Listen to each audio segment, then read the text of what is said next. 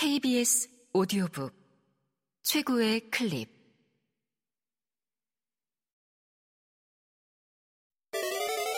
B S O D O 북.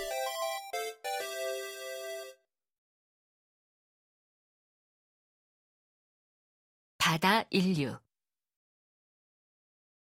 주경철 지음. 김성희 읽음 해양 네트워크의 확산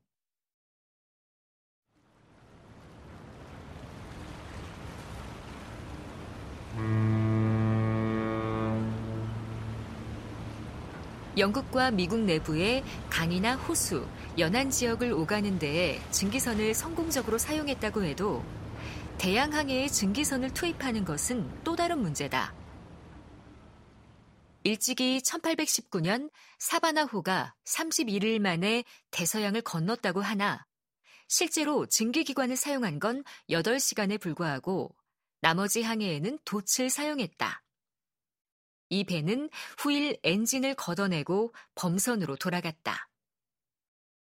다른 배들도 위급한 상황을 맞거나 혹은 정박지에서 출항 입항할 때만 증기기관을 사용하곤 했다. 대양항해 전 구간에 걸쳐 엔진을 사용한 사례는 쿠라사오호가 처음이다. 이 배는 영국에서 건조하고 네덜란드가 구매한 438톤 크기의 외륜선으로 1827년 승객과 우편물, 약간의 화물을 싣고 네덜란드령 서인도 제도로 항해에 갔다. 이후 1830년대 초에 캐나다에서 건조한 증기선 로열 윌리엄호가 다시 대서양을 건넜다. 이 시기에 선보인 초기의 외륜선은 엄청난 양의 석탄을 소비하면서도 고작 6노트 미만의 속도만 냈기 때문에 범선과의 경쟁에서 매우 불리했다. 무엇보다 너무 많은 석탄을 소비하므로 적당한 지점마다 저탄소를 두어야 했다. 지중해에서는 5, 600마일마다 석탄을 보급하며 항해하는 게 가능하지만 대서양에서는 사정이 훨씬 어려웠다. 또 대량의 석탄을 싣느라 화물과 여객의 자리를 넓게 마련하지 못했다. 19세기 중엽이 지날 때까지 오랫동안 증기선보다 차라리 범선이 지배적이었던 이유다. 그럼에도 증기선은 이런 문제들을 극복해 가며 서서히 먼 바다로 나아갔다.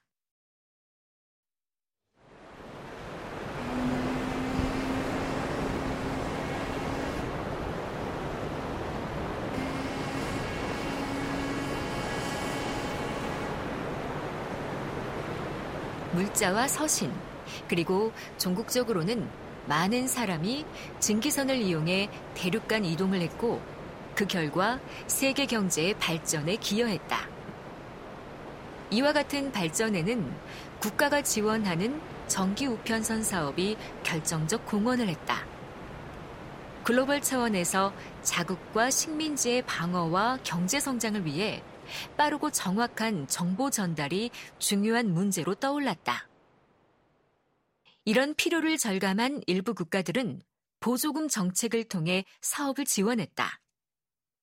수익성이 보장되니 선박 회사들로서는 이 사업에 도전해볼 만했다. 영국과 미국을 필두로 전기우편선 회사들이 만들어졌다. 이 회사들은 처음에 범선으로 사업을 시작했다가 점차 증기선을 투입했다. 곧 이 선박들이 승객 운송도 담당했다. 이 과정을 거치면서 증기선이 세계의 바다를 누비게 된 것이다.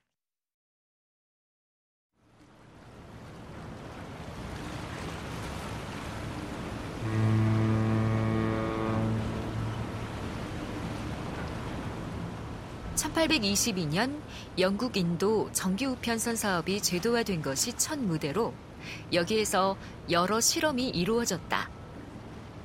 영국에서 인도로 갈 때 아프리카 희망봉을 돌아 직항할 것인가?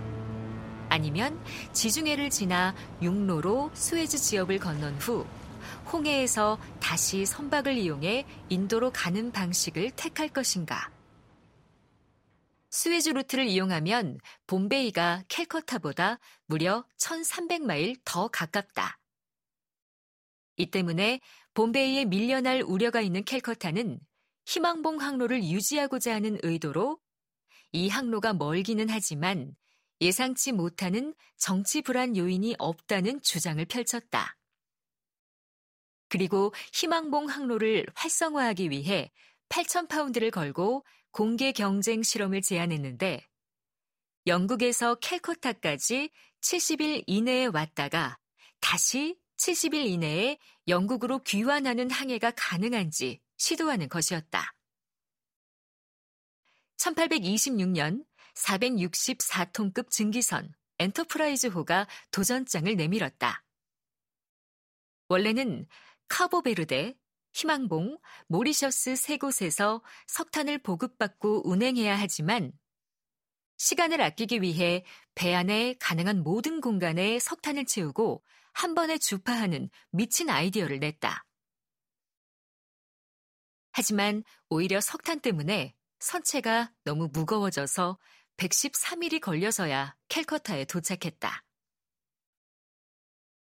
선내는 17명의 승객과 약간의 화물을 제외하고 대부분 석탄으로 차 있어서 도저히 이익을 기대할 수 없었다. 계산해 보니 중간에 석탄을 보급했어도 85일 내에는 도착하지 못하는 것이 분명했다. 이 배를 이용해 다시 영국으로 귀국하는 것도 불투명한 상황이 되자 그 노력을 가상히 여겨 인도 식민 당국이 배를 구매해 주었다. 일단 증기선을 이용한 희망봉 항해는 사업성이 너무 떨어지는 것으로 드러났다. 다음에는 스웨즈 루트의 사업 가능성을 타진할 차례다. 먼저 1829년 휴 린지호로 봄베이에서 스웨즈까지 항해 실험을 한 결과 37일 만에 도착했다. 희망이 보이기 시작했다. 1830년에는 토머스 와그혼이 런던에서 스웨즈까지 41일 만에 항해하는 데 성공했다. 지중해와 인도양 양쪽 방면에서 항해 가능성을 확인했으니 이제 그 중간에 위치한 지역을 통과하는 여정을 개발해서 양쪽 항로를 연결하면 된다.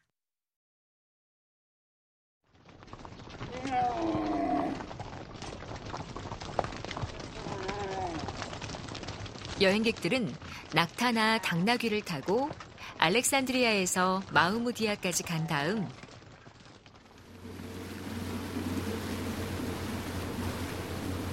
이곳에서 보트로 마우무디아 운하를 타고 카이로까지 갔고 이곳에서 며칠 밤을 지낸 다음